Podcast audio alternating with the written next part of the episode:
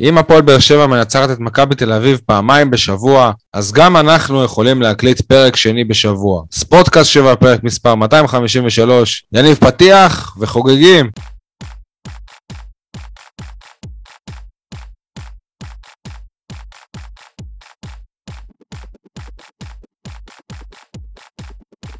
אהלן וחג שמח ליניב סול מיתון שבע, מה שלומך?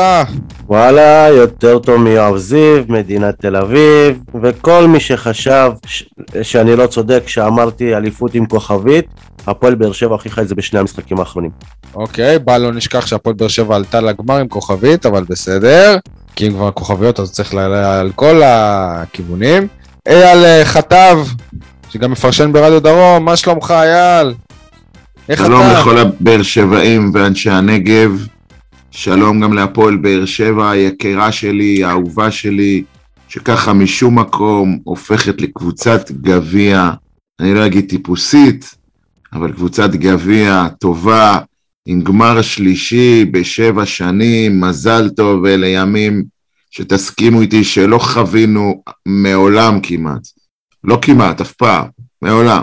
בהחלט, אלו הם ימים אביביים שכיף להיות בהם מועד הפועל באר שבע, אז אחד אמר מדינת תל אביב, אז עדי גולד מתל אביב, מה שלומך? תל אביב שהייתה ירוקה למשך 24 שעות, אבל אחרי זה נצבעה באדום ולא האדום הרגיל. אדומה מכינה מה שנקרא, תשמע, אין לי אלא להתאושש, אתה יודע, דבר כזה, באמת, איזה כיף, איזה כיף. מדבר כזה אנחנו לא רוצים להתאושש, התכוונת להגיד. ממש לא, ואני חייב להגיד משהו לגבי חוויית הצפייה שלי במשחק אתמול, אני נאלצתי, לדעתי זה החצי הגמר הראשון של הפועל באר שבע, שנאלצתי להחמיץ צפייה כלשהי באיזשהו פורמט, לפחות בחצי הראשון שלו, וכך בעצם נאלצתי להאזין לשידור של ערוץ הספורט, להאזין, ממש כמו בשנות ה-80, כאילו וזה היה שירים ושערים רק בלי זוהיר בעלול, ועם שלמה שרף ברקע, לא ברור למה הוא היה שם בכלל, וכך לשמוע את השער של אנסה למשל, ובאמת, האמת, חוויה מומלצת, זה היה בחזרה לעתיד, הפרק שלא נכתב. עדי, רק שתדע, שהיה לך גם את הרדיו הרגיל של פעם, היה לך שידור של רשת ב' של יאן וילדאו, היה לך שידור של גלי צהל, סליחה שאני לא יודע מי שידר, והיה אפילו רדיו דרום עם איציק אלפי. יאללה. כן, הלכת על הגרסה הזאת, סבבה, בסדר? ונשאלת השאלה עד שבאר שבע הגיעה אליך, למה לא היית שם? ראית מה זה? ככה זה כשצריכים לעבוד, בדיוק כשיש משחק של הפועל באר שבע, מה לעשות? קורה. פעם בגלל קורה. מה נגיד שאני מוזמן להרצות ב-24 במאי בשעה 5 בערב? אתה תאמו את זה איתי לפני חודשיים, את ההרצאה הזאת, אני כבר עובד עליה כל חופשת פסח. כולי תקווה שמדובר בהרצאה... כולי תקווה שמדובר בהרצאה באוניברסיטה העברית, או לכל הפחות באוניברסיטת ביר זית ברמאללה. האמת שלא זה ולא זה, אבל כן, הרצאה מכובדת שאני צריך לבוא אליה מוכן, וכנראה היא לא תצא לפועל. וואי וואי וואי. למגינת ליבם. הם עוד לא יודעים את זה, כן, אבל... זהו, הם שומעים את זה כאן לראשונה, כי בטוח מישהו מאזין לנו. מה נושא ההרצאה? איך הפועל באר שבע עברה את הפועל חיפה בשני המפעלים? פרסום ראשון. את הפועל חיפה, לא, אבל אולי את מכבי תל אביב. לא הבנת למה אמרתי את זה, נכון? או שאני אזכיר לך? לא, יניב עכשיו, יאללה, בואו נסביר לך. אסביר לכם את הקונספט של הפרק, למקרה שלא הבנתי, זה פרק חירום, שנועד, זהו, כאילו, שכל המטרה של יניב בפרק הזה, זה להגיד יניב צדק. אז אתה רוצה שעכשיו לשפוך את הכל, ולשחרר מאיתנו? אתה רוצה לשתרש? לא, אני רק רוצה להזכיר למאזינים, היה להתערב שהפועל חיפה יעברו את הפועל באר שבע, עד סוף העונה בליגה. בסדר, הגיעו לאותו שלב וחצי. ושעה היה בטוח שמכבי... הבנתי. ושעה היה בטוח שמכבי תל אביב יעברו את הפועל באר שבע, וגם מכבי תל אביב לא יעברו את הפועל באר שבע. ואני נגיד אמר שהאליפות על הרצפה, באר שבע צריכה לקחת אליפות, זה לא היה עדי, זה אתה... אוקיי. נכון, האליפות הייתה על הרצפה. היא עדיין על הרצפה, אתה מנצח בסכנין, הם מפסידים בנתניה, זה 4 הפרש. אתה מנצח אותם בטרנר בעוד שבועיים, זה נקודה... יאללה, אתה חוטא, אתה חוטא. יאללה, אתה חוטא, כי אתה קרוב לדאבל. אתה יודע מה הגניבת דעת שלך, שי? אליפות עם כוכבית, זה היה אומר, כל מה שזה אמר, שלבאר שבע יש את הכלים לעשות את זה. רוני לוי, שופטים, הרבה דברים. אמרתי מה היה קורה אילו היינו משחקים עם אליניב ברדה הרבה יותר מוקדם. לא על זה אמרת את הכוכבית, אבל אתה משנה את ההיסטוריה עכשיו, דיברת הכוכבית על זה שמכבי חיפה זוכה בגלל זה השופטים. יניב, בוא נעשה סדר, אמרת את זה על השופטים, בגלל השופטים.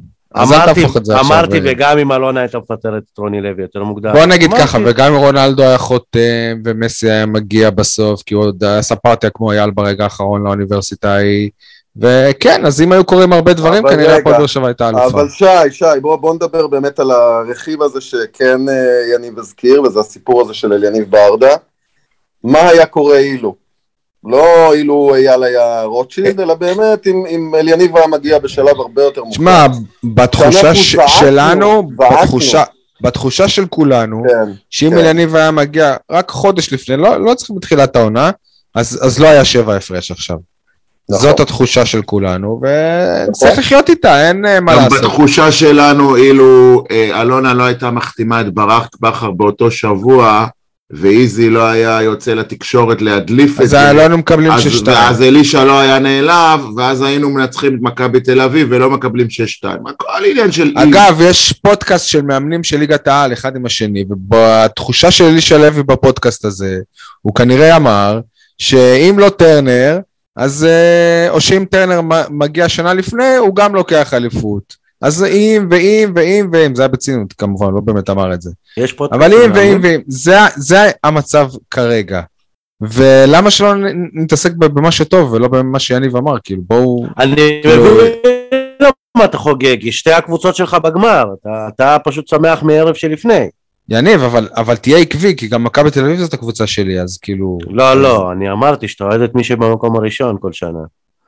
אז למה שתי קבוצות? זה ברק בכר בכלל. אני צריך לסנוע את ברק בכר. לא, אתה לא צריך לסנוע, אבל אתה יודע.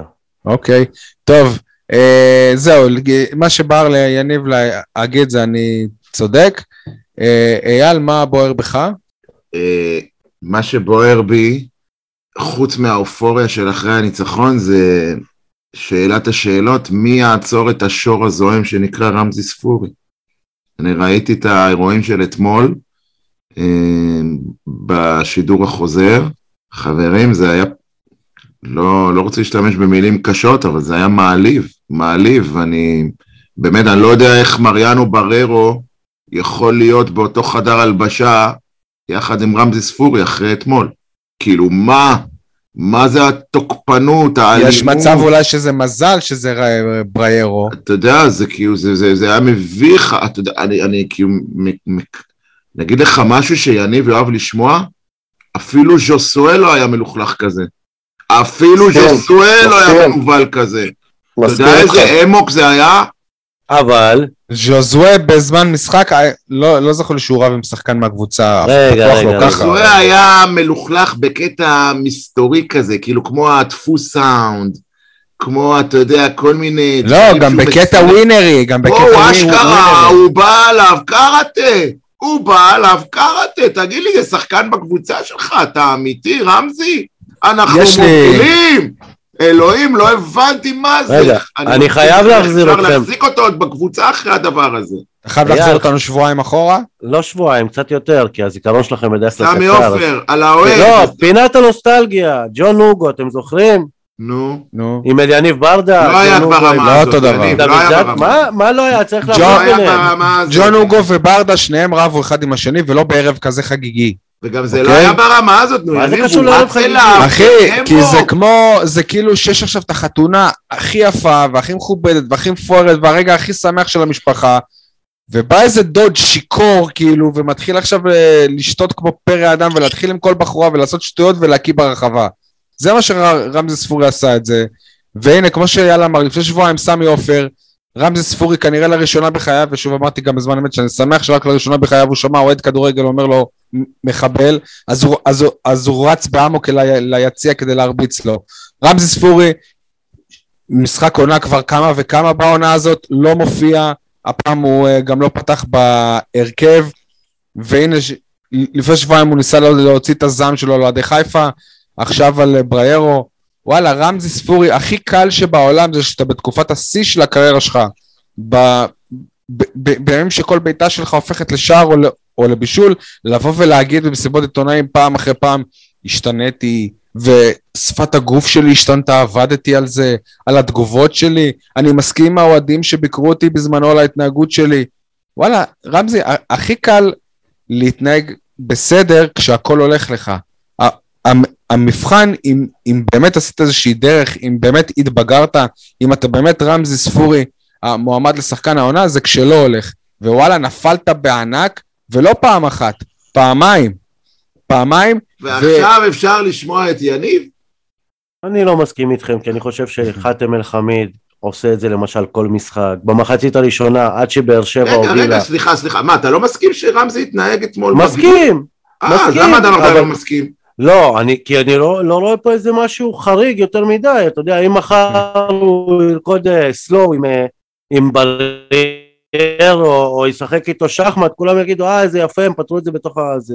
אבל אף אחד לא מדבר, נגיד, על חתם עד השוויון, או עד שבאר שבע הובילה, על מה שהוא עשה שם עם הידיים והאשים את כולם, שזה קורה כל משחק.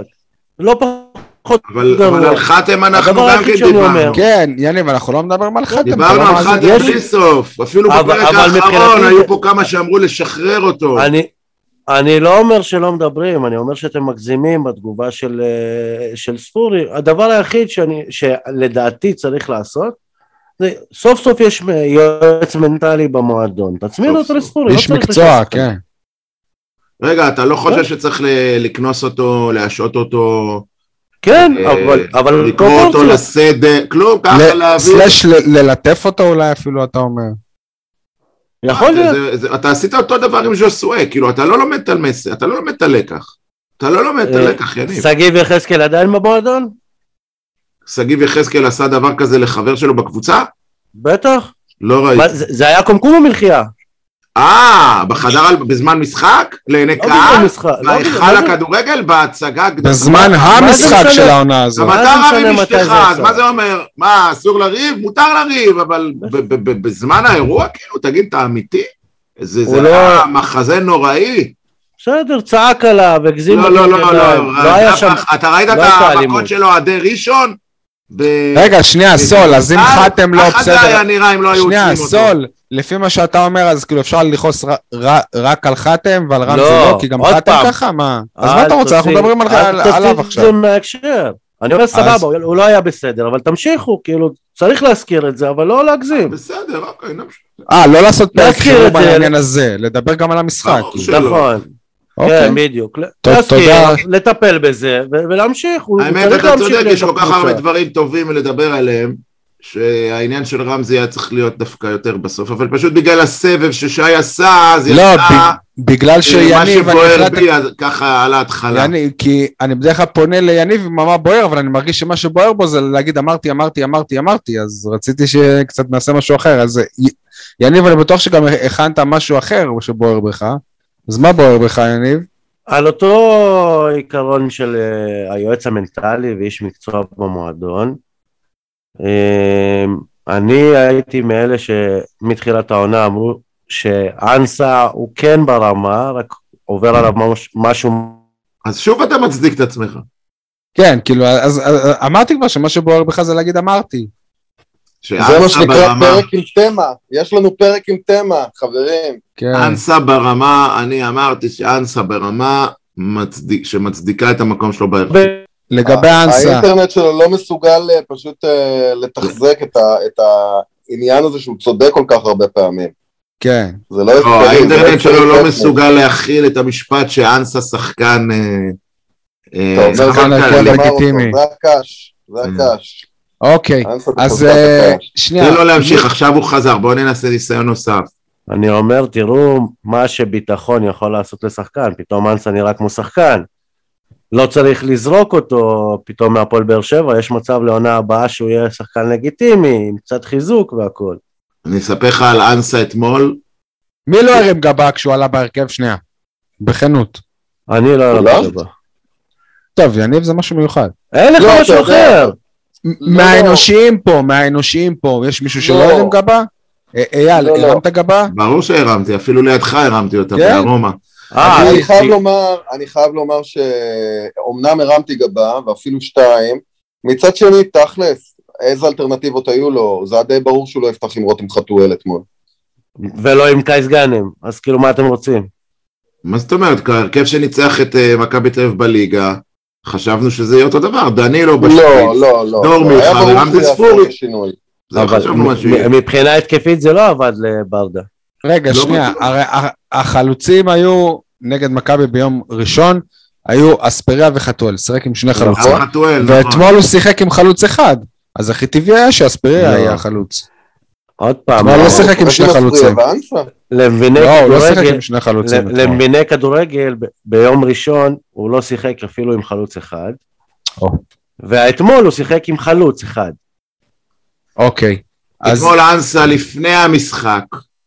לפני המשחק, הוא כנראה ידע שמרימים גבה על זה שהוא בהרכב, לפני המשחק, בזמן... הוא בא להתנצל לאוהדים על זה שהוא בהרכב. הוא בא לאוהדים ולראה את הסמל של הקבוצה, והוא כאילו אמר, אני הולך לתת את הלב שלי פה, ובא כאילו, עשה איזושהי התקרבות, צעד של התקרבות, ואחרי הגול, או שמה זה היה אחרי המשחק, אני כבר לא זוכר, הוא עבר וחגג, וזה היה כל כך אנושי וכל כך יפה, מה שיניב אמר דרך אגב, ביטחון.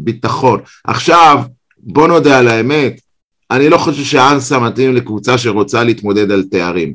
לא חושב ככה, גם אחרי אתמול. כן. אבל זה היה כל כך יפה לראות אותו משתדל ומשקיע ורוצה ונלחם, למרות כל מה שהיה העונה, כל המרורים שהוא הכיל אותנו העונה, זה היה נהדר לראות איך זה גם מתפוצץ לו והתחבר לו יפה. וואלה, יצא לי הלב אליו. ואם אני מחזיר את זה לספורי, איפה ההתנהגות שלו?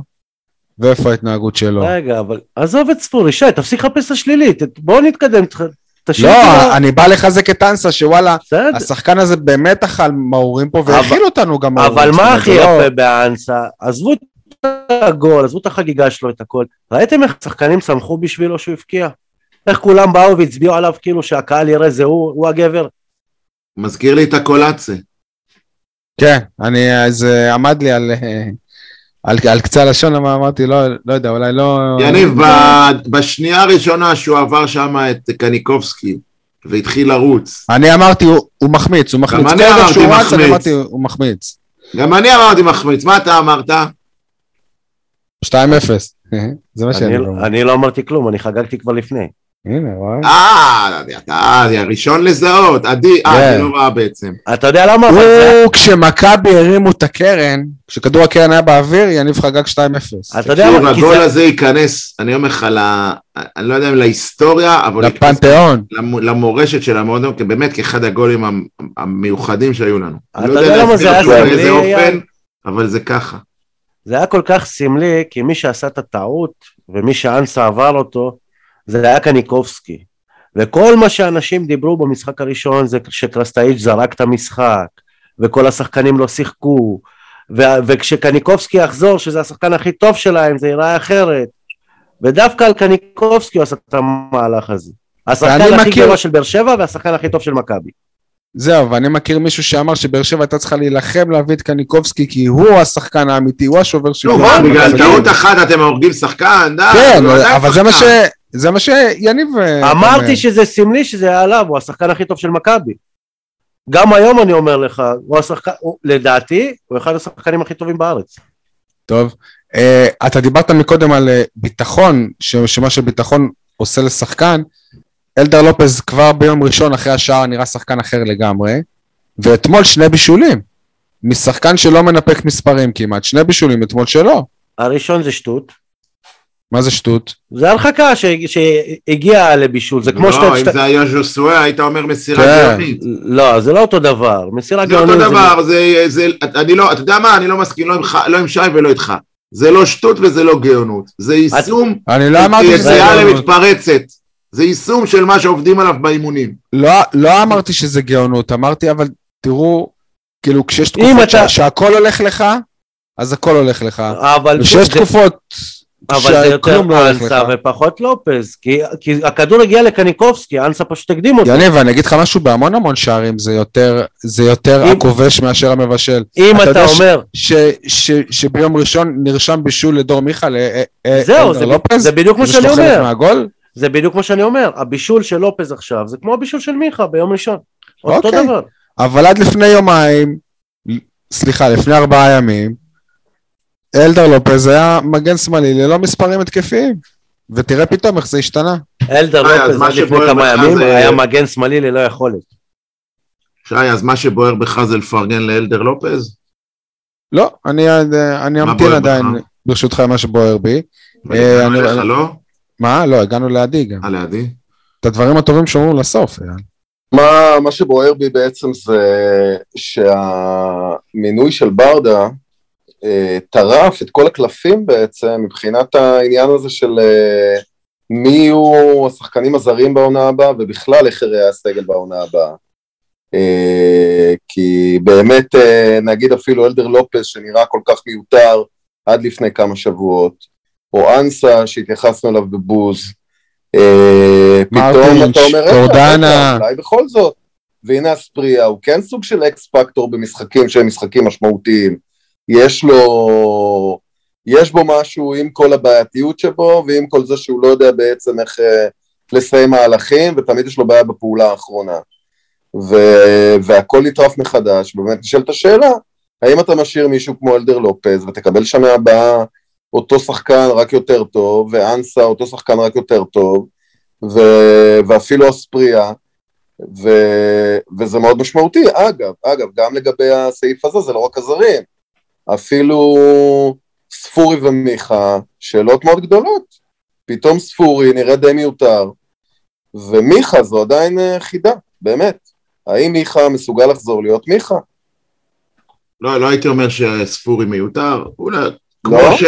לדעתי מיכה בכל מקרה יישאר שחקן הפועל באר שבע, ולו רק בגלל התקדים הידוע של מיור מליקסון, שראינו אותו בשנה הראשונה שהוא חזר, זה היה שחקן אחר לגמרי ממה שכולם הכירו, ואחרי שנה הוא פתאום חזר לעצמו, ועזוב זה שגם יש לו חוזה, ויהיה קשה מאוד לפתרון, אבל הוא יהיה שם.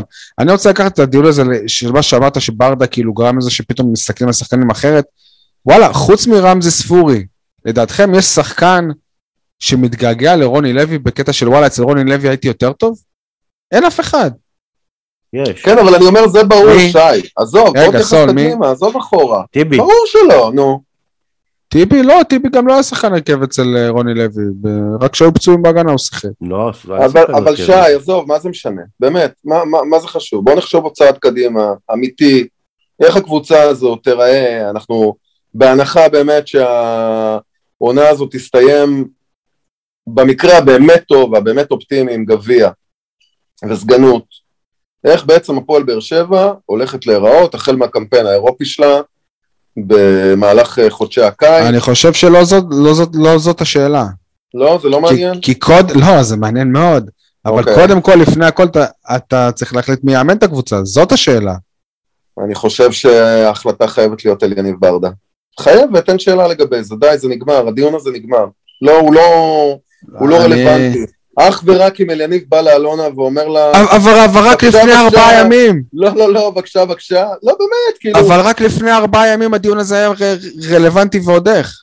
לא היה רלוונטי, גם לפני 4 ימים, וגם אחרי הפסד נגד מכבי חיפה, הוא לא היה רלוונטי. לך. אני חושב שאם לאלייניק ברדה... הוא לא היה קונצנזוס. לפני 4 ימים הוא לא היה קונצנזוס. אני חושב שאם לאלייניק ברדה... ביום ראשון בערב הוא שוב יחזור להיות.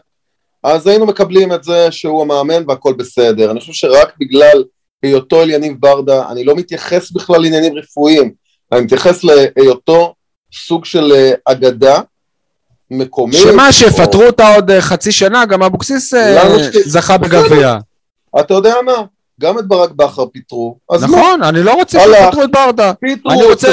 אני רוצה את ברדה כל הקריירה. עד שהוא יחליט שיוצא לפנסיה בגיל שבא לו, והפועל באר שבע, אז מה אתה רוצה אותו קדוש ולא מעניין? מה אתה רוצה אותו? הרי ברור לך שכמנג'ר, הוא לעולם לא ישפיע על המערכת הזו, כמו שהוא יכול להשפיע עליה כמאמן, אתה ראית את זה בעיניך, אתה רואה את זה מדי משחק. אלניב ברדה היה מנג'ר של הקבוצה עד לפני שבועות ספורים, הוא לא השפיע עליה כמעט, היה מאמן, קראו לו רוני לוי, ראית איך הקבוצה נראתה, אתה רואה איך הקבוצה נראית מהרגע שבה אליניב ברדה מאמן אותה, עם סגל סביר, אפילו לא סגל שהוא באמת אז לגמרי. אולי אליניב ברדה כמנהל מקצועי צריך להיות זה שיקבע את זהות המאמן. אולי זה מה שצריך להיות. אולי, וגם זה עדיין. שיהיה מנהל מקצועי אמיתי. וגם זה עדיין בעיניי, לא פתרון בעניין במקום הזה, ואני אומר לך עוד פעם. אתה בעצם אומר לי, עדי, אתה בעצם אומר לי, תשמע, יש איזה מצב בחיים שלי עכשיו, סתם אני לוקח, לא בר רפאלי, פונה אליי, שי, אני רוצה שתעזוב את אשתך, ובוא תהיה איתי עכשיו. ווואלה, תשמע, עכשיו כאילו, החלום שלי זה לא כאילו בר רפאלי. זה כבר פסק, הפרה עליך. סבבה, נו, אני... אתה מסגיר את הגיל שלך, אבל אנחנו יודעים על מה שחולם בלעסה. סבבה, אז בר רפאלי, תבוא, תגיד שי, אני רוצה אותך וזה. אז אני אעזוב את הבית, אני אעזוב את אשתי בשביל להיות איתה, שברור לי שאני לא, עם כל הכבוד, אני לא יכול להחזיק איתה חיים. כאילו, אני לא יכול... קשור, קודם כל. קשור.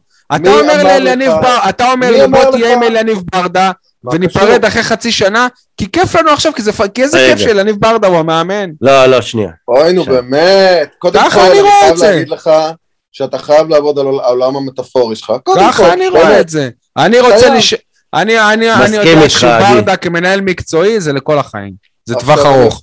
מאמן, זה גג אם מגיע להישגים של ברק בחר, זה כמה, 4.5 שנים. אז סבבה, אז זה 4.5 שנים נפלאות, ואז אלונה תפטר אותו, ואז הוא ילך לאמן בבלגיה, ויקח אליפות בבלגיה, ואז יחזור לבאר שבע, סבבה? או שהוא יאמן את חיפה, ויקח אליפות בחיפה. התפריט המאוד פשוט הזה, אוקיי? אני אומר, באמת, תחשוב על הדבר המדהים הזה, שפתאום נגלה לנגד עיניך מישהו, שהוא מאמן, נורא מאמן על, הוא נראה, הוא היום בכדורגל הישראלי. אם זה הולך כמו מאמן, נראה כמו מאמן, נשמע כמו מאמן, זה מאמן, וזה לא סתם מאמן, זה מאמן מצוין, אז למה לא לתת לו? ואני חייב גם להגיד עוד משהו. מה זה לא לתת לו? הוא לא רוצה, זה לא כמו אופיר חיים, שמת לאמן את הפועל באר שבע. עם עוד אוהד באר שבע, פליט באר שבעי שחי בתל אביב, והוא אמר לי, אליניב ברדה הוא איש של מערכת, ולכן הוא ימשיך כמנג'ר וכו' וכו'. נכון, למה אתה אומר את זה? מה זה איש של מערכת הזה? דיינו באמת, מספיק עם התשובות האלה.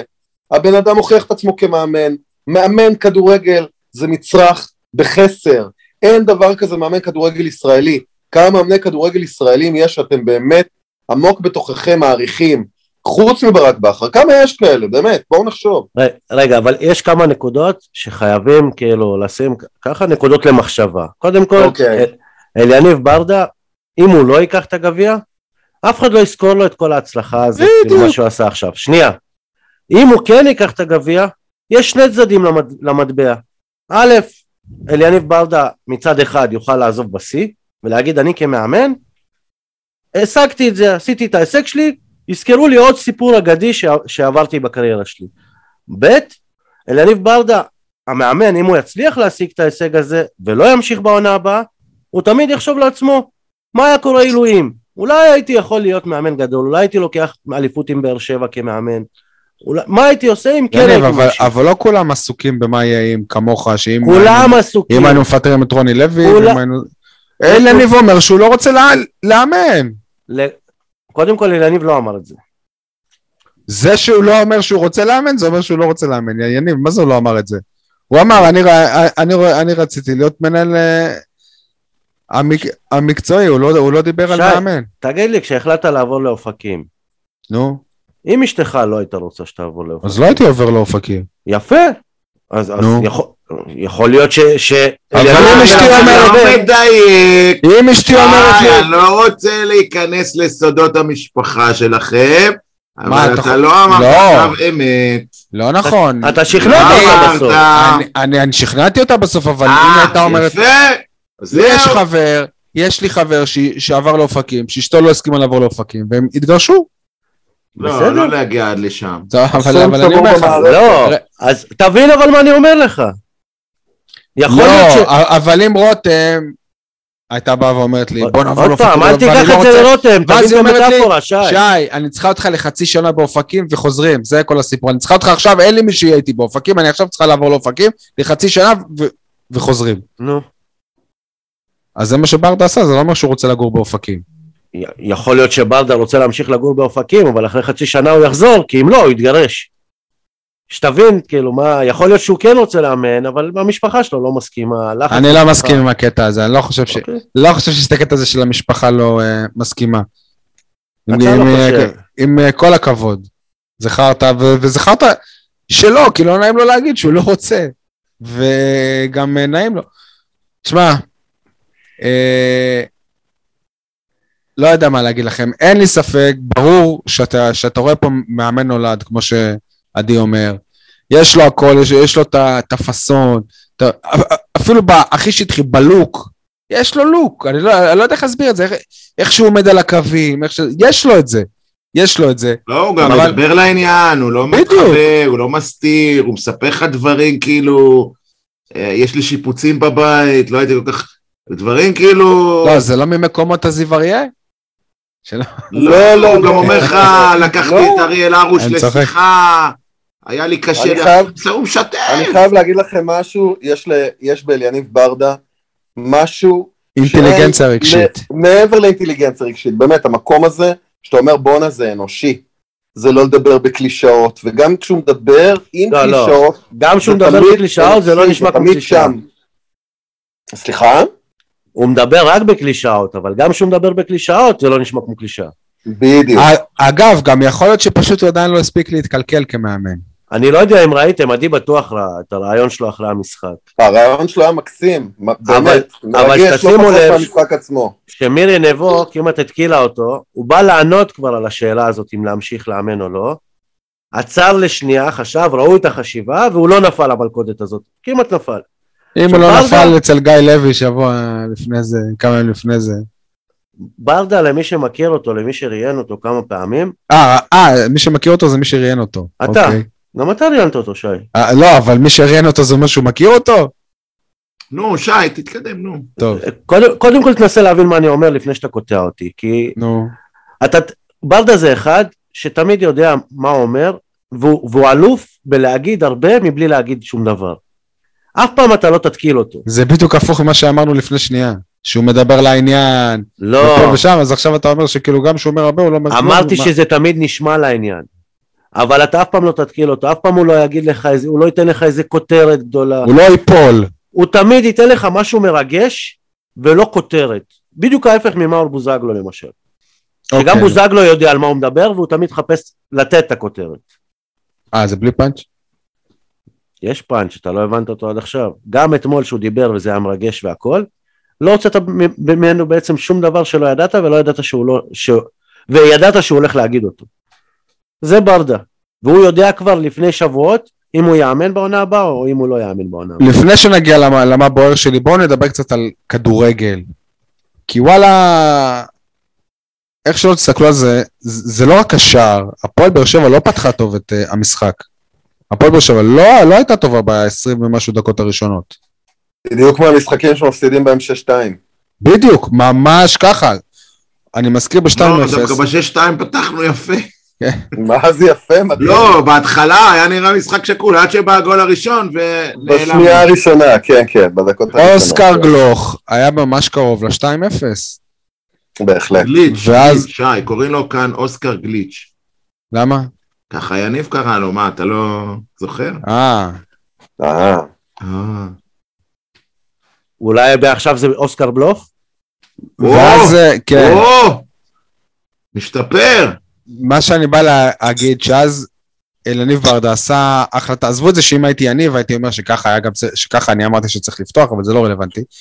הוא החליט להעביר את מריאנו בריירו אל הקישור, דקה אחרי זה קיבל גול, זה מה שאני צריך, להפועל באר שבע את המשחק, וכאילו, אנחנו דיברנו עכשיו על איך שאליניב מדבר, ואיכשהו פה, איכשהו שם, איכשהו זה, יש לו מהלכי כדורגל, הוא עשה פה מהלך של כדורגל, שניצח להפועל באר שבע את המשחק, ואתמול בכלל זה היה כאילו יום, שלא משנה מה תעשה, הכל הולך לך, כמו שאמרנו מקודם על הביטחון של לופז, שפתאום יש לו כבר שני בישולים ושאר בשלושה ימים, ההחלטה של ברדה להכניס את אנסה, להעלות אותו בהרכב, שכולנו, כל בני האנוש הרימו גבה חוץ מיניב, ואז הבן אדם שם גול, כאילו, זה בינגו של ברדה, החילוף של חתואל, אני ואייל דוגמה, לא, אולי אייל רק חשב שחתואל אמור לפתוח, אבל גם להכניס אותו בשלב הזה, והבן אדם שם גול, ולא רק שהוא שם גול, הוא גם היה מצוין.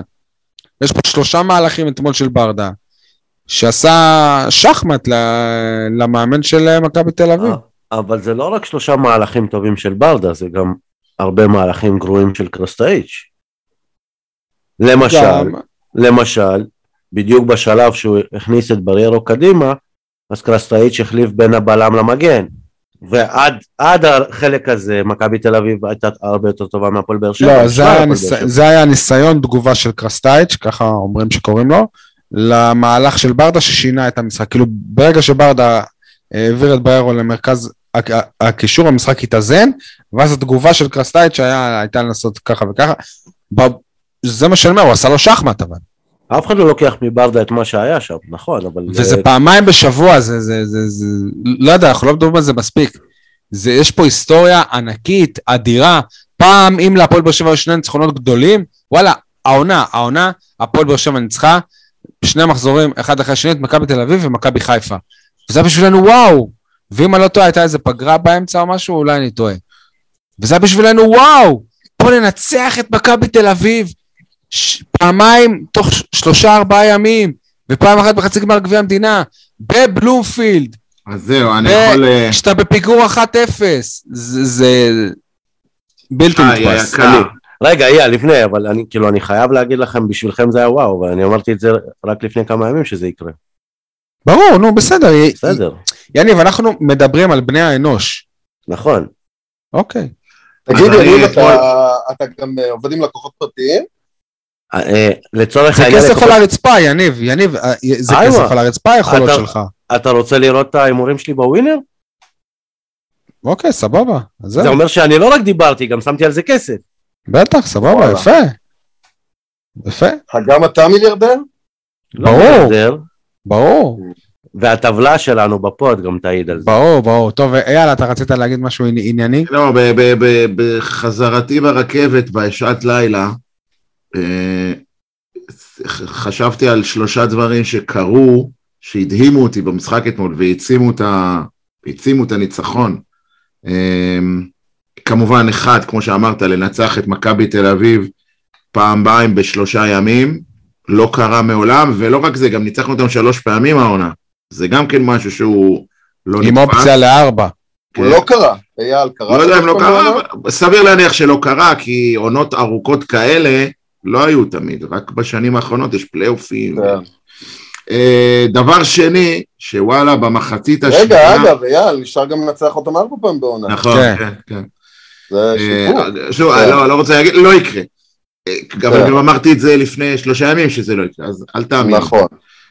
הדבר השני שנדהמתי לראות, באמת, את הפועל באר שבע, במחצית השנייה, משאירה את מכבי תל אביב, על 0 מצבים, כמעט על 0 מצבים, אתה יודע, היה איזה נגיחה שם, מעל המשקוף וכל מיני כאלה, ווואלה, ולא תגידו כמו בליגה, שהם לא רצו לנצח, פה הם הכניסו עוד שחקני התקפה. בוא נגיד שלא באמת נדרשנו לראות, האם ההחלטה לעלות עם גלאזר ולא עם ארוש, שהיא הייתה נכונה או לא. רגע, חכה עם זה, חכה, אל תצור אותי באמצע.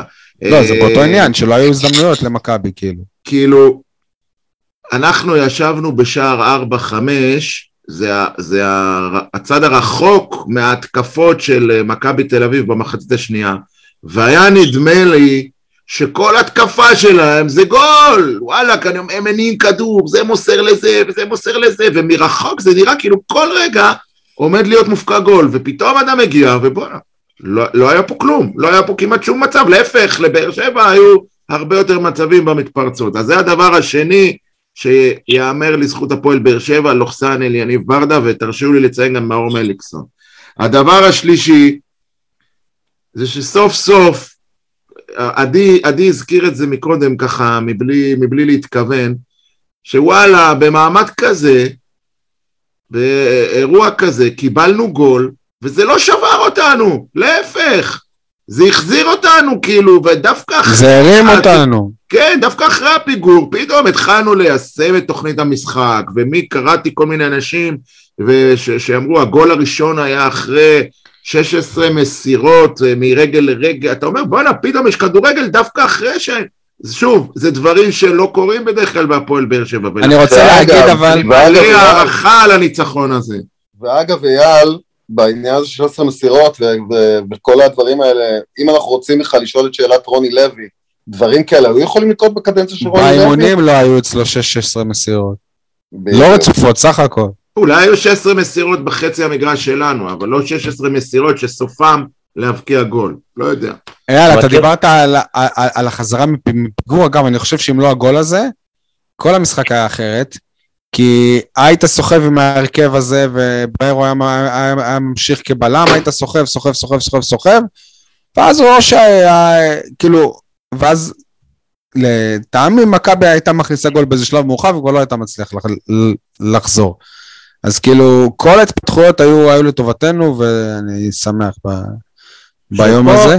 פה חייב להכניס לכוכבית. אוקיי. פנדל ואדום לאל חמיד, במצב של 2-0, לא בטוח שבאר שבע הייתה חוזרת למשחק. לא בסיכויים שלו. יכול להיות, אבל וואלה, דיברנו כל כך הרבה על שופטים לרעתנו, ואמרנו, כשאתה מנצח, אתה לא חושב על השופטים, אז וואלה, נצחנו. תן לי את הפריבילגיה הזאת. נכון, טועים. טעו הפעם, כאילו, אני לא האשמתי את השופטים גם כשהם טעו, לרעתנו, אז יאללה. אבל זה קלישאות של כדורגל. כי זה מתקזז, הנה, עובדה. זה מתקזז. תספר את זה למכבי תל אביב שזה מתקזז. בסדר, נו, מה לעשות? ומכבי תל אביב, אנחנו כבר דיברנו על זה שהם זכו לפני שנה בגביע, תוך שאם אתה שואל את הפועל תל אביב, שעוריית שיפוט ענקית. בסדר. כן, אבל אם אני... לצורך העניין ניקח את המשחק מול מכבי חיפה, אז אני אומר, טעות שיפוט, סבבה. כאילו מול מכבי חיפה, גם הרחיקו שחקן, אז אתה אומר, מה היה קורה? אם היה 11 מול 11, באר שבע אולי היה סיכוי. פה מה שיפה, שבסוף באר שבע ניצחה 3-1, אז כאילו גם אם היה את הפנדל, וזה עדיין, 11 מול 11, באר שבע הייתה יותר טובה, והיא ניצחה כאילו בצד. אני לא יודע, תהיה בטוח שבפודקאסטים הצהובים למיניהם, הם מדברים על השיפוט הזה, חייב לציין את זה. לא, ציינו. יאללה, אתה רצת להגיד עוד כמה, נדמה לי שקטענו אותך. לא, בסוגיית המאמן, אבל לא יודע אם כדאי לחזור עכשיו אחורה בדיון לסוגיית המאמן. כאילו, אם תרצו, נעשה את זה, אבל קודם תמצאו את עניין המשחק. מה אתה חושב על הפנדל, אייל? אני כמובן, לא היה פנדל. גם ראית את זה בבית אחרי זה? כן. כאילו, היה מחוץ לרחבה. מה זה מחוץ לרחבה? מחוץ למשחק? מחוץ למגרש היה. העבירה בוצעה אחרי ה... מחוץ לקווי המגרש, בקיצור. מחוץ לקו הרוחב. עדי, אם אלך אחרת לפרק, אז מצאת אותה עכשיו. אחרת מה שאייל אמר עכשיו, שזה בוצע מחוץ למגרש. אבל בסדר, שוב, זה לא חפש. האמת שאני שאלתי את עצמי את השאלה הזו, אני חייב להגיד. לא, אבל זה מה שאמר לכם העבר, לא? מה פתאום? בסדר, סבבה, גם עבר עושה אותה, אבל זה לא מעניין אותי, זה לא אכפת לי. אז מה כן אכפת לך? לא אכפת לי. אני לא דיברתי על השופט כשטעו לרעתנו, אבל אני לא, ובטח שאני לא אדבר עליו שהוא... אבל דיברת על השופט כשהוא הרחיק את רז מאיר במחצית, אז דיברת, כשזה היה נגד... אני אגיד לך, יניב סול היקר, מכיוון שבלטקסה, נכון? זה היה על בלטקסה? כן. זרק את עצמו 3 מטר בערך ממני, ממש ישבתי שורה שנייה שלישית, בדיוק איפה שהוא נפל, אני אומר לך, הוא זרק את עצמו. אין בעיה. זרק את עצמו. עכשיו, כל שופט רואה את התיאטרליות, את החוסר פרופורציה בין העבירה לבין הזריקה של הגוף, ואומר, וואלה, הוא עובד עליי, אני עוד צעקתי לריינשרייבר, תוציא לו צהוב על התחזות. לא רק שלא היה פנדל, גם תוציא לו צהוב על התחזות, הוא ניסה להפיל אותך. אייל, אבל אתה יודע מה, לצורך העניין, גם אם אני שופט ור, וגם אם זה היה בחוץ, זה לא פחות ממה שעשה טורג'מן בחצי גמר השני. זה אדום ברור. אני חייב לציין שמה שהכי היה הזוי בעיניי, שמסתבר שתוך כדי משחק, עיתונאי בעצה עיתונאי, מתכתב עם שופט ור, והוא מתחיל להגיד לו, אבל זה ככה, אבל זה לא ככה, אבל זה ככה, אבל זה זה, אבל זה... תוך כדי משחק, זה מה שעושה שופט ור. אתה חושב ששופט ור, הוא כאילו יותר בריכוז מהשופט, הוא רק על הטלוויזיה, הוא בודק כל מהלך. אבל יש לך כמה שופטים שם, שי. אז מותר להם להיות בטלפון. לא סתם יש כמה... רגע, יש כמה שופטים כדי שאחד יהיה בטלפון, ושניים יש. שני שופטים על עבר, שני שופטי עבר. שופטי העבר, מה שנקרא. שופטי עבר וטכנאי, נכון. כן. מה אתם חושבים על, כאילו, אנחנו מדברים על הפנדל, אני חושב שאליניב גם עבר איזושהי התפתחות בקריירת האימון שלו, תוך תקופה מאוד קצרה, החילוף של אלחמיד. לפני חודש הוא לא היה עושה אותו. למה לא? לא מסכים. אתה לא מסכים? לא. אליניב מהרגע שהוא נכנס לתפקיד, הוא משתדל להיות אמיתי וכנה. רוני לוי לא היה עושה את זה. בדיוק, רוני לוי לא היה עושה את זה, כן. טוב. תפסיק להסכים איתי. אגב, לא הייתה סיטואציה כזו במשחק הקודם נגד מכבי, עם בריירו, שהוא הוציא אותו אבל באיחור של רבע שעה. לא, אבל אתה לא יכול להשוות את בריירו לחמיד. בריירו זה לא אחד ש... זה לא אותה פרסונה. זה לא קשור לפרסונה, זה קשור לזה שהוא מועד לעשות... לא, אני אסביר לך. בריירו, אתה יכול לסמוך עליו שהוא יהיה מספיק אחראי לשמור על עצמו, למרות שזה יכול לקרות. על אלחמיד, אתה ראית שאחרי הפנדל, כמה דקות אחרי הפנדל, הוא עשה עוד פעם עבירה כזאת וקיבל צהוב, כאילו שהיה גבולי. לא אצפלם דבר כזה יקרה גם לבריירו, בוא נאמר כך, אבל בסדר. אני אגיד לכם את האמת, לא יודע, אני חושב שדדי עדיף עליו, כמגן ימני. אני גם חושב. אני לא מרגיש שזה תרומה מאגף ימין, כשהוא באגף ימין. אני אומר לכם עדיין, שהדיון לגבי אלחמיד בשנה הבאה, הוא דיון משמעותי, בהפועל באר שבע, אבל אוקיי. אגב,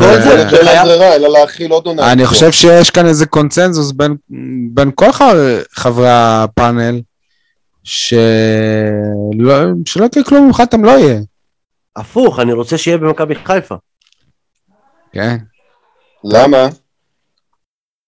כי אז... מה שנקרא שיערוס גם אותה. כן, עכשיו, חשוב לציין שהבישול שלו היה ענק, כן?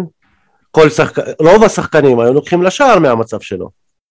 אבל אני שואל אותך שאלה לגבי אלחמיד, אתה לא תתבייס לראות אותו במכבי חיפה, כמו שאתה מתבייס לראות שם את שון גולדברג פתאום? לא, לא, אני גם לא מתבייס לראות את שון גולדברג. לא? אני לא חושב שהוא כל כך ענק, כמו שהליגה חלשה. אהה, אוקיי. זאת הדעה שלי, אפשר להסכים, אפשר לא להסכים, אבל בתקופה, אם שון גולדברג היה בלם, בתקופה שיש לך את אלון מזרחי, ואת חיים רביבו, וברקוביץ', וכל הכוכבים של אז, שון גולדברג לא היה על הספסל בכלל. הבנתי. אני חושב ש... כשהפועל באר שבע, כשהקבוצה במקום השני בליגה, פותחת עם רותם חתואל או עם אנסה כחלוץ, ומתלוננת על זה שאין לה חלוצים, אז בלמים כמו שון גולדברג מרגישים בלמים גדולים בליגה. אני חושב ש... אם יש שחקן שראוי היה לפתוח איתו את הפרק הזה שי היקר, זה רוי גורדנה. לא, אף אחד אחר.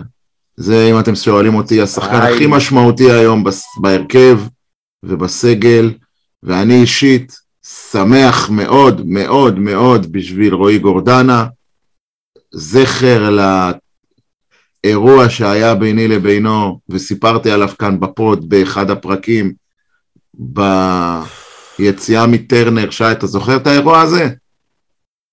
שי לא איתנו. הרסת לי, אייל, הרסת לי. למה, מה רצית להגיד? נגמרו הפינות, אבל יניב, כאילו נגמרו המבוערים וה... לא, אבל בכולם מדברים, זה בדיוק כמו שרציתי להגיד. לא, לא חשוב, זה לא ראוי לשם, לא, לא, זה הרבה יותר גדול ומשמעות. נכון, כולם מדברים על זה, אבל גורדנה, אתה רואה אותו כגורדנה, שזאת הסיבה שהביאו אותו לפה, גורדנה של אשדוד, זה מה שאתה רואה בשבועות האחרונים. כן. אני אמרתי את זה גם שבוע שעבר, יש בהם גורדנה, שהוא מבחינתו חושב ומאמין שהוא צריך להיות רק המספר 6 האחורי, שם הוא הכי טוב, וגם שימו לב אתמול, כשאלניב ברדה החליט להחזיר את מריאנו בריירו לקישור, גורדנה סימן לו 6 ואני, ובבקשה, כאילו ממש בשפת הסימנים כזה, אלניב אמר לו לא, שבריירו הוא ה-6, זאת ההחלטה הנכונה בעיניי, אבל צריך לראות בדיוק מה הציבות של גורדנה, אין ספק שתמול היה לו משחק ענק, הוא במגמת שיפור אדירה בשבועות האחרונים. הוא לא במגמת שיפור, הוא פשוט חזר להיות גורדנה שאנחנו מכירים, זה לא יוספי למשל, שאנחנו מצפים ממנו לקפיצת מדרגה, אנחנו ראינו מה יש לגורדנה ברגליים, פשוט לא ראינו את זה בבאר שבע. כשגורדנה חזר לכאן בקיץ, אנחנו הרמנו, לא רק אנחנו, כולם הרימו הרבה הרבה גבות, יניב. אני לא. ואפילו אני אמרתי, אני, או לא זוכר כבר מי אמר, מזכיר לך, אתה זוכר שבעבר אלונה הביאה את וויליאם סוארז, ואמרנו, מה את הביאה שחקן כזה? בסכומים כאלה. עכשיו גם כאלה, מה את הביאה את גורדנה? הוא מעבר לסי, הוא כבר היה פה, אנחנו כבר יודעים מה הוא מסוגה, ווואלה, אני אומר לך, באמת, הוא אחלה, הוא אחלה, הוא אחלה, אני חוזר בי מהמילים שאמרנו, לא רק אני, כולם. אני מצטער שאתם עושים את זה, ושי, שמעתי את הצחקוק שלך, אבל הכתבה הראשונה שלי העונה, כשחזרתי לעיתון 7, הייתה על רוי גורדנה, עם הכותרת רוי גורדנה, כוכב כדורגל. באמת? כן, אני יכול להוכיח לכם את זה. אני חושב שבינואר שקלו לשחרר אותו ל... מה? אתה עושה גם הופעות עם זה? כאילו, ועדי עובדים? כאילו, איך זה עובד? ספר לנו. כן, הייתה לי הופעה, אבל זה נושא על המשחקים של הנבחרת. לא, לא, אני שואל על הכישרון שהתברכת בו לתת כותרת כזאת, רועי גורדנה, כוכב כדורגל. זה כותרת של אבי בוחבוט. כותרת של אבי בוחבוט, שהוא שמור אצלו ככה בטלפון. אוקיי. אגב, גם אבי בוחבוט, גם ברדיו דרום, הוא כל הזמן אומר, גורדנה זה כוכב כדורגל. רק השבוע היה לו ויכוח עם המנחה רותם, שממש רותם כאילו הסתלבט עליו על זה. שבוע באחד השידורים. טוב, חבר'ה. מה המסקנה בסופו של דבר, כן או לא? הוא לא כוכב כדורגל, אבל הוא שחקן כדורגל טוב. מה שנקרא נכס לכל קבוצה. ב-50-50 הוא אחד הטובים. להשאיר בעונה הבאה, מה אתם אומרים? או למכור את המניה. להשאיר. אפשר להשאיר. לא להשאיר. עדיין לא עשינו את אמה בוער שלי. לא, שי לא שומע מה אומרים. מה? מה שלא שומע? לא להשאיר. שמעתי, בסדר. אני רוצה שאלה עם אדמון יחזור. יפה. גם נכון. לא תפקיד. חבר'ה, אמה בוער שלי זה שמעכשיו ועד סוף העונה, בואו לא נחשוב רק על הגביע, וכשאני בואו לא נחשוב, אני מדבר על הפועל באר שבע, לא אנחנו בפוד, כי אנחנו ננתח הרבה הרבה דברים, אבל הפועל באר שבע חייבת באמת, כמו שאליניב אמר, בשיא הקלישאתיות, לחשוב ממשחק למשחק, חייבים, ברור שהמועדון, אליניב, כולם חייבים לעשות איזשהו תכנון, של איך להגיע בשיא הכושר למשחק הזה, אבל צריך לנצח כבר ביום ראשון את סכנין, ולחשוב איך לסיים את העונה הזאת במקום השני וכמה שיותר קרוב למכבי חיפה, תהיה לזה השפעה משמעותית גם על איך שנראה בגמר הגביע וגם בחשיבה לעונה הבאה. במילים אחרות, רומן ליגון לא פותח ביום ראשון בהרכב. להפך, זה לא קשור. הכי קשור בעולם. אוקיי. אתה חושב שזה רומן ליגון? הוא לא ישחק בכלל, אגב. יניב, אתה חושב מבחינתך, אם נותנים לרומי לגון לשחק, זה כאילו זורקים משחק. לא. אני מבחינתי להפך, זאת החשיבה הכי נכונה. אבל בסדר. בוא נגיד שאם רומי לגון פותח בהרכב ביום ראשון, אז כבר התחילו לחשוב על הגביע, ועל זה שעונה בליגה. הוא לא ישחק, הוא לא ישחק בכלל. עזוב מה אני חושב שצריך או לא צריך. אם זה יקרה, זאת החשיבה. זה כבר לא משהו, כי סגיב יחזקאל חזר. ברור, אגב, בשבת יש משחק לנוער, לא? משחק חשוב נוסף, משחק הישרדות נוסף.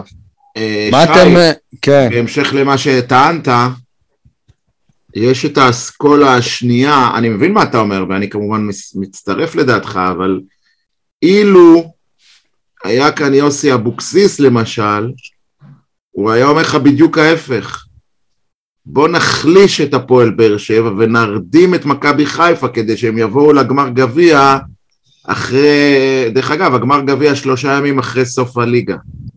לא נראה לי, אתה בטוח? ככה ראיתי אתמול.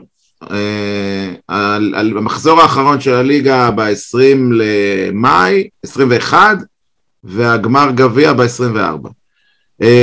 אז יגידו לך, אולי דווקא צריך להרדים את חיפה ולתת להם ככה, להרים להם כדי שהם יבואו זכוכים ואז יקבלו בגמר גביע, כמו ה-6-0 של מכבי תל אביב בזמנו.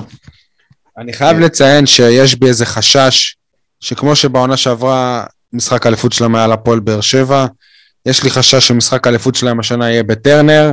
לא יכול להיות. לא, אין שום סיכוי? אין בית לזה בכלל, אין התחלת. למה? כי כבר לא, כי הניצחון שלך האחרון על מכבי תל אביב, דיברנו על זה ביציאה, הניצחון על מכבי תל אביב תרפד את האפשרות שזה יקרה מבחינת הפרש הנקודות, והפרש, כמה נקודות נשארו עד סוף העונה, וכמה נקודות יבטיחו להם את התואר וכו'. לא יכול להיות. אילו מכבי תל אביב הייתה מנצחת אותנו בטרנר, זה כן היה יכול להיות תרחיש. אז באופן טבעי אני רק מקווה ששוב לא תחגוג קבוצה עלינו את זכייתה בטראבל, טראבל. כי מכבי חיפה כבר יש לה השנה, לדעתי, את גביע הטוטו, אליפות יש לה, וכולי תקווה שלא יהיה גם גביע. טוב, חברים, אנחנו צריכים לעבור לפינות שלנו, יניב, תן לי עוד פינות.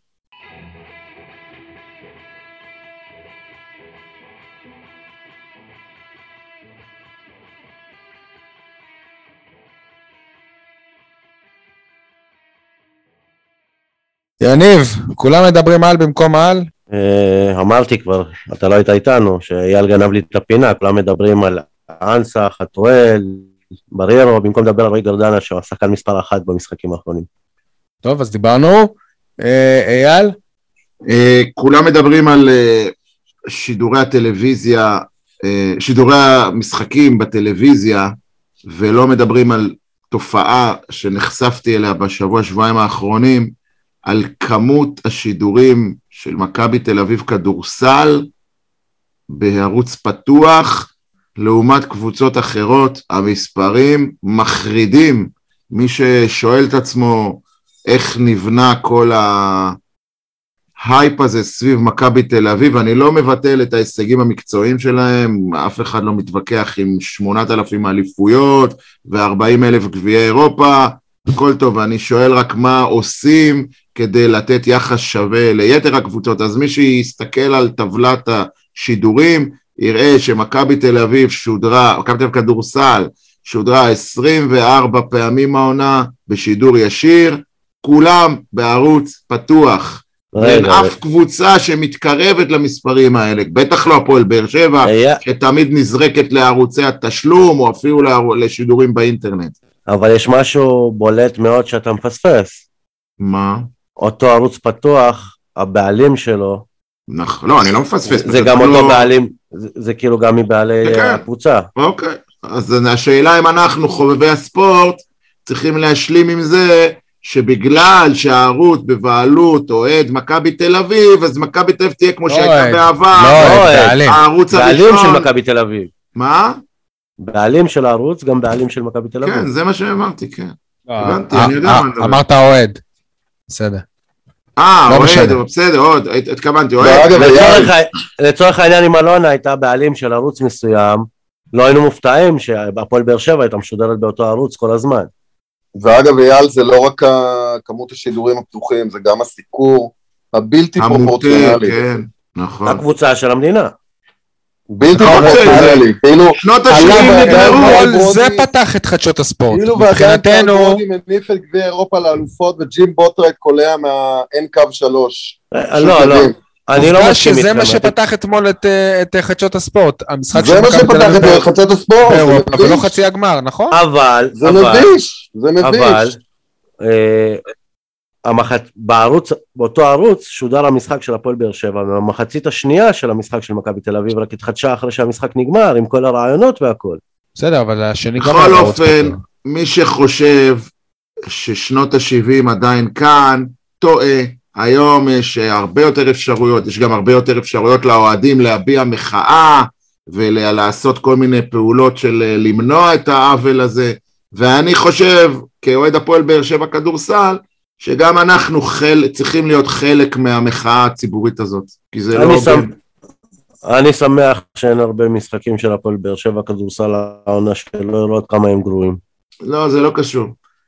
זה, לא יודע, אפשר לדבר על זה, אבל ברגע שזה בערוץ פתוח, יש הרבה יותר נגישות לאחרים, לראות המשחק, וככה מפעם לפעם עוד מישהו נחשף, ועוד מישהו נחשף, וכשזה בערוץ בתשלום, אז זה כאילו במחשכים, כאילו לא, היה משחק? לא ידעתי, מה עשו באר שבע בכדורסל? אבל אם זה היה בערוץ פתוח, כולם היו יודעים, והם מדברים על זה. וככה זה הולך ונבנה לאורך זמן. טוב, תודה רבה אייל. עדי, כולם מדברים על מקום על? כולם מדברים על הגול של אנסה, אף אחד לא מדבר על הגול של חתואל, שלא רק שהוא היה גול בנפלא מבחינת הצירופים, אלא הוריד לנו את הלב לתחתונים, מה שנקרא, עד שהכדור באמת ראה את הרשת, ובינתיים כבר חתואל חוגג.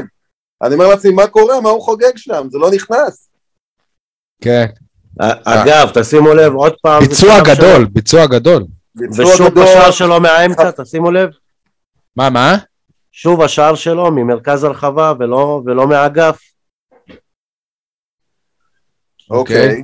אגב, לא רק זה, אתה יודע, גם נגיחה בסגנון הדות נומה כזה. כן, הנגיחה שם הייתה וואו, כאילו. כן, ממש. נגיחה של חלוץ גדול. נומה. כן. כולם מדברים על זה שהפועל באר שבע הפילה לגמר גביע המדינה, הזדמנות לזכות בתואר. במקום על זה שוואלה, זה הזדמנות לזכות בשני תארים, כי גם דה פקטו הפועל באר שבע תהיה באלוף האלופים בעונה הבאה. זה משחק מתואר. אז הפועל באר שבע... בשבוע הזה הבטיחה לעצמה שהיא תהיה בשני משחקים, על שני תארים. זה משהו. אבל לא שינו את הפורמט. לא, אלוף האלופים הולך לגביע הטוטו. כן, זה, כן, אבל תואר אלוף האלופים. כן, כן. יפה, שם. נתחיל עם אחרת? כן. כי זה המשך ישיר למה שאמרת. מי שקורא לאלוף האלופים תואר זה וואלה אחרת, כי... בדיוק מהסיבה הזאת שאומרים, זה פעם ראשונה בהיסטוריה שמכבי חיפה יכולה לזכות ב4 תארים בעונה אחת. וואלה, לנצח 2 משחקים במפעל ולקרוא לזה תואר, ואז להחשיב את זה בהיסטוריה כ4 תארים, חרטה, לדעתי לפחות.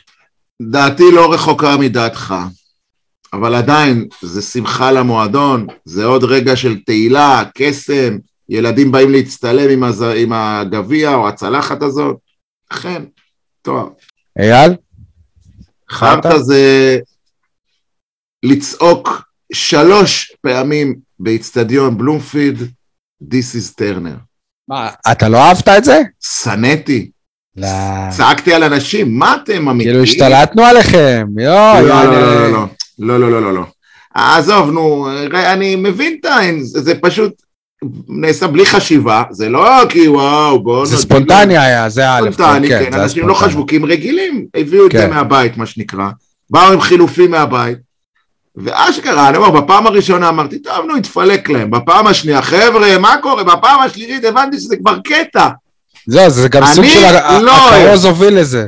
אני לא אוהב, טרנר יש רק אחד, זהו, וגם פתאום הבנתי שהקריאה This is Turner, היא נהייתה מותג יותר חזק ממה שהוא היה במקור, כאילו עכשיו זה כבר נהיה לא קריאת עידוד למגרש הביתי, אלא קריאת עידוד של הקבוצה, אתה מבין כאילו את ההבדל, זה כבר לא... אתה אומר זה יהיה הדור הבא, זה מה שאתה אומר? שמה? זה יהיה הדור הבא בעצם. כן, משהו כזה, יפה, הבאת נקודה חשובה. כאילו טרנר זה כבר לא מקום פיזי, זה קהילה. כן, אתה רואה יפה, אתם ממשיכים את דעתי. אבל אנחנו רואים בזה דבר טוב, אני חושב. לא, אני רואה שזה נשמר בגבולות המקום. אבל, אפשר לחרטט קצת החרטה שלך? כן. אני אוהב את אופיר בן שטרית, וזה גאונות, כאילו שהוא בעצם לקח את זה, ובאמת עשה מזה משהו מיוחד. אבל לבוא ולקחת את זה למקום, אני לא אומר שאופיר עשה את זה בכלל, זה מדיסי זנפלד, כן? לא, זה לא מדיסי זנפלד, זה הסרט 300, דיסי ספרטה. נו. שם המציאו את זה, כאילו, לא אנחנו המצאנו את זה, אנחנו לקחנו את זה משהו ועשינו עברות, בוא נגיד ככה. נו, סבבה. אבל אז שמישהו אומר במקום אחר, דיסי זה, לא יודע מה, בלומפילד, אז אנחנו מתעצבנים כי גנבו את זה מאיתנו, אבל אנחנו מההתחלה התקנו את זה במקום אחר. ככה זה תמיד עם השירי אוהדים, מי גנב למי, ואז אתה מגלה שבכלל גנבו לאחרים. אני מחכה לרמיק של אופיר ושל נוי אלוש, לדיסיס טרנר. לתקליט אתה מתכוון. לפינה שלך. לתקליטון, כן. כן. טוב, חרטה, עדי? מה זה החרטה הזה? הרעיונות של גיא לוי, אליניב ברדה, אחרי משחקים. האם יכול להיות שלזה קוראים קנאה? למה, זה גם אתמול היה? הוא פרגן לו אתמול, אבל הוא פרגן לו. הוא פרגן לו, אבל גם כן, אתה קולט את העקמומיות הזו, שהוא הביא את הלב והנשמה, וואלה, רק לב הנשמה ברדה הביא להפועל באר שבע, הוא לא הביא סוף סוף סגנון, הוא לא הביא סוף סוף ראיית משחק, הוא לא הביא סוף סוף גישה, רק לב ונשמה, נכון? מה זה החרת הזה, שסטדיון כמעט מלא, בשני קהלים שתומכים ושרים, ואתה לא מצליח ליהנות מהאווירה הזאת, כי מישהו שיושב באמצע בין שני הקהלים האלה, כי שמים לך מוזיקה ברמקולים, וגם בסיום של המשחק שמים לך מוזיקה, אז בסיום עוד שמו בסדר, שמו כאילו, במה שמעת את המיקס של אופיר בן שטרית, לשירי הפועל באר שבע, אבל עדיין אנחנו רוצים לשמוע את שירי האוהדים, האוהדים רוצים לשמוע את עצמם, לא שירים של סטטיק ובן-אל, עם כל הכבוד, לא זאת מהות הסיבה שבגללה התכנסנו. זה חלק מהעניין, לשמוע את האוהדים, אנחנו רוצים את זה. מה קורה עם ההתאחדות בקטע? זה מילא, זה היה טוב בקורונה, שאנחנו העיתונאים היינו באים למשחק, ואין צליל של נפש חיה, אז שמו לך מוזיקה, אבל במשחקים כאלה, הקרוז צריך לשמוע אותו כמה שפחות, ואת מערכת הקריזה צריכים לשמוע כמה שפחות. זאת הייתה החרטה שלי. יש לי עוד חרטה. כן. מה זה החרטה הזה שיניב סול אמר בתחילת העונה, שרותם חתואל לא לרמה של הפועל באר שבע? הופה, אז אתה מסיים את הפרק גם עם משהו שלא טעית בו? הלם! וואו! ידעתי שתאהבו. הכסף כבר לא על הרצפה. אני משנה דעתי, מוריד את הכובע, וואלה, הוא עדיין לא שם, אבל עם כיוון נכון, ועם מאמן נכון, הוא יכול להתפתח לשחקן מעניין. בסדר, הוא משתפר. אמר לי מישהו, אתמול, שהסיבה הכי גדולה שבגללה, צריך להחתים את רותם חתואל על חוזה ארוך טווח, היא שהוא מהבודדים שבאמת, באמת, באמת רוצים להיות שחקני הפועל באר שבע, שזה השאיפה שלו, הוא קעקע את הקבוצה, הוא כל כך אוהב את העובדה, הוא הולך ברחוב, הוא אומר לאנשים, כמו, אתם יודעים, כמו אני קזבלן, ככה, זהו, יש איזה מין קטע כזה שחברים שלהם קוראים לו ראש העיר. אני שחקן בפועל באר שבע. אני לא יודע אם שמת לב, אבל יש מין קטע כזה שחברים שלו קוראים לו ראש העיר. אתה מבין, רק בגלל זה, אין כבר, מזמן לא ראינו חיבור כזה של שחקן לקבוצה, ממש. ואני אחדד, רותם חתואל היה בנוער של מכבי חיפה. את הפריצה שלו בליגת העל הוא עשה בקריית שמונה, אם אני לא טועה. לא בדיוק פריצה, אבל התנסות ראשונה. את הדקות הראשונות, כן, לא פריצה. אבל את התכלס, את ההזדמנות באמת, הוא קיבל מהפועל באר שבע. אם יצא מזה משהו בסוף, זה יהיה כמו מליקסון. לא. הוא יהיה מזוהה עם הפועל באר שבע. אם בסוף יצא מזה משהו, הוא יהיה מזוהה עם הפועל באר שבע, לא עם הקבוצות האחרות. רואים שחקן שמכיר תודה על זה שהפועל באר שבע נתנה לו הזדמנות. זה כן. איך זה ייגמר, ואם מועדן, לא יודע. זה כמו ששבירו, היום זה לא עם קריית שמונה. חז וחלילה. מקווה שהוא יעבור למועדונים יותר גדולים, בארץ ובחול, בשבילו. יניב, תן לי את ציטוט השבוע. טוב, אז ציטוט השבוע... ציטוט השבוע זה יניב סול, טעיתי לגבי משהו. שיניתי את דעתי, זה ציטוט השבוע שלי. האמת ש... גם כשאני משנה את דעתי, אני מצפה ממך לפתוח כל פרק, יניב שינה את דעתו. אבל ציטוט השבוע זה דווקא משהו שאתה הבאת לנו השבוע, על הידיעה חתומים שי ארצי וליאב נחמני. אני הבאתי לכם. אתה הסבת את תשומת ליבנו, כן? אוקיי. אנחנו רחוקים רק 180 דקות משחייה ראשונה בגביע מאז 1997. בשביל לחדד עד כמה עולם העיתונות לא שם על הפועל באר שבע ולא זוכר את הגביע של ז'וסווה, אז גם בשידור יונתן כהן היה עם שלמה שרף. בקיצור, היו צריכים להגיד כמה פעמים לשלמה שרף בשידור שהייתה שחייה לבאר שבע גם בקורונה. כאילו, אנשים לא זוכרים את זה משום מה. האמת סול, שאם כבר כוכבית, אז אין, הגביע הזה יש בו איזה כוכבית, לא כי אנחנו אשמים במשהו, כי רק אנחנו היינו שם. זהו, לא באמת חוו את זה האוהדים, אבל זה גביע של הפועל באר שבע, אבל בנוגע למה שאמרת על העניין עצמו, אני אומר, אם אתה כבר ממציא ציטוט, לפחות שיהיה טוב. והמבין יבין. כן. אייל, אם היית הבעלים של הפועל באר שבע? באר שבע ברשותו. כל היום הייתי בדבם, לא הייתי איש עשיר. הגענו לפרק 7, מי היה מאמין? 7 נושאים עלו עד עכשיו, ויש עוד 7 בום. כן? של דברים שאפשר היה לעשות אילו הייתי בראש המועדון, והפעם אני מסב את תשומת לבכם לעניין ההסעות של האוהדים, מאילו הפועל באר שבע הייתה בראשותי, הייתי סוף סוף מוציא לפועל מערך הסעות מסודר, מאורגן, מתוזמן, ברור, מכל ערי הנגב. כמו שבעבר נחשפתי לדבר הזה מברצלונה, בכל יום של משחק, בכל שעה לפני, מגיע אוטובוס מאופקים, ואוטובוס מנתיבות. ונוסע עד לברצלונה? במחנה, בחנייה היהודית, לא היינו במשחק פעם. נוסע במחנה בחנייה יהודית לאוטובוסים, יש בטרנר כאלה, כן, תתפלו, טרנר יושב על מסוף תחבורה ציבורית, ולכולם ידוע, זה לא עניין של ביקוש, זה לא עניין של מי רוצה לבוא למשחק, זה עניין שתמיד יש משחק, יש אוטובוס, ובעלות סמלית, אולי אפילו בעלות אפסית, ועם אחראי הסעה, וכיוונים ויעדים ברורים, ויודעו מתי השעה גם יוצאת החוצה. הדבר הכי קרוב שהילד זה השאטלים שיש בטרנר. זהו, זה קיים כבר, פשוט תשפרו את מהלך השאטלים. זה גם מתוך העיר, השאטל זה רק מתוך העיר. אבל שיצאו מערים אחרות ויעברו בנקודות של... גם השאטלים, קודם כל, אני לא בטוח שהשאטלים עובדים היום כמו שהם עבדו בשנה, שנתיים הראשונות של טרנר, לא בדקתי את זה. דבר שני, השאטלים הם פלסטר, הם פתרון לאיזה בעיה תחבורתית, תכנונית שהעיריית באר שבע עשתה פה. אני לא אומר פלסטר, אני אומר תפיקו אירוע, תפיקו דבר, תעשו וואו, תביאו לילדים בדימונה ובירוחם ובאופקים וברעד ובשגב שלום ולא יודע איפה עוד. דרך אגב, הסעה גם, בלי קשר לנגב, הסעה גם מהמרכז, לתושבי המרכז.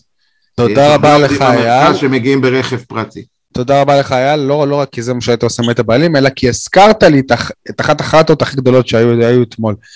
באמת במזל, לא יודע, פה באר שבע לא קרה כלום, אירוע מביש שאוטובוס האוהדים נרגם באבנים. אבל מה זה החרטה הזה, התגובה של גיא פרימור, וואלה, פתאום כאילו, הנה אנחנו רואים אותך. למה לא קראנו את התגובה שלך אוהד או עדי באר שבע רגמו באבנים את אוטובוס שחקנים מכבי נתניה? אז לא הייתה מזועזע, אז כאילו זה לא היה סכנת נפשות, מה? זה לא אותו דבר, שם זה היה מפגע בודד. זהו, מה שנקרא. בדיוק. טוב. פה איך ששמעו שאנחנו עולים לירושלים, התחילו לזרוק אבנים על אוטובוסים. דרך אגב, אני הבנתי שיצאו 4 אוטובוסים אתמול של אוהדים לבלומפילד. יפה. באמת יפה, זה כאילו 200 איש. טוב. 60 שקל הייתה עלות הנסיעה הלוך ושוב. וחייב לציין את זה, מי אמר שעדי הפועל באר שבע לא קונים כרטיסים לחצי גמר גביע. טוב. חברים, בואו נאמר על המשחק נגד סכנין ביום ראשון. אמרנו כבר. אמרנו כדורסל. אין מה לאמר. תודה רבה. עדי, בוא תוביל אותנו לשיר הסיום. אני לא זוכר אפילו מה אמרתי בסכנין, נדמה לי שאמרתי ניצחון של באר שבע, אבל לא משנה. אני אגיד לך, אתה אמרת, אני אחזור על ההימורים, עדי אמר 2-1, תחזור, תרענן. עדי אמר 2-1 באר שבע, אני אמרתי 2-0 סכנין, יניב 2-0 באר שבע, ושי 2-1 סכנין. אגב, במשחק מול מכבי תל אביב, היה היחיד שנתן ניצחון למכבי, כל השאר קיבלו נקודה. רק להזכיר שביום ראשון יש נס ציון החוץ בכדורסל. כן, כן. עדי, תוביל אותנו לשיר הסיום, תודה רבה. טוב, אנחנו עם נונו ועם Living the Dream. היי בוי, מה יש לך לומר לי? אתה מדליק את המזגן למרות שקר לי? מספר לי סיפורים ממלכת שרלי? מה, אתה נורמלי? תגיד לי, אתה נורמלי? היי בוי, אתה במה זה לא טוב? מדבר על עצמך בגוף שלישי, סטופ. קוראים לך יאיר, אתה לא צריך להזכיר זאת. אתה נכנס לחדר ואומר יאיר פה. החיים שלי היו טובים גם קודם, מקסימום אני ביום רסמה עודם. עוד מילה אחת אתה מחוק לי מעל וסקלים. ביומן אני רושמת וקובעת, יש לי יוגה בשקיעה ביום שבת. אין לי זמן עליך בשגרה החדשה שלי. בוא, קרציך וצח, צהריים שחט, ערב קרחן, I'm living the dream. בוא, קרציך וצח, צהריים שחט, ערב קרחן, I'm living the dream. ישתי בלעדיך, ישתי ברמות.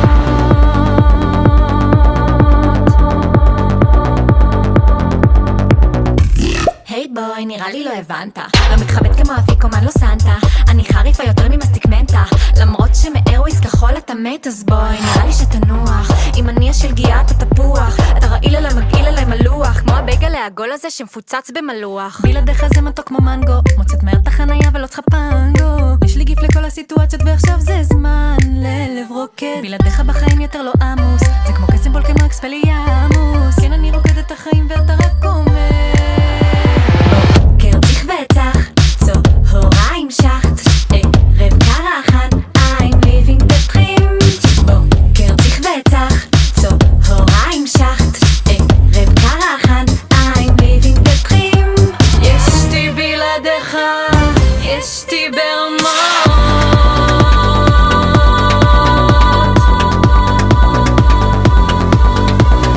יאיר, אתה לא צריך להסביר מכינים קפה טוב. יאיר, אתה לא צריך להצהיר שהביטלס הם overrated. יאיר, אתה לא צריך להבהיר שהיית במקום הכי שווה בהודו ועכשיו הוא נסגר ואף אחד לא יכול לבוא לשם כבר ורק אתה הספקת.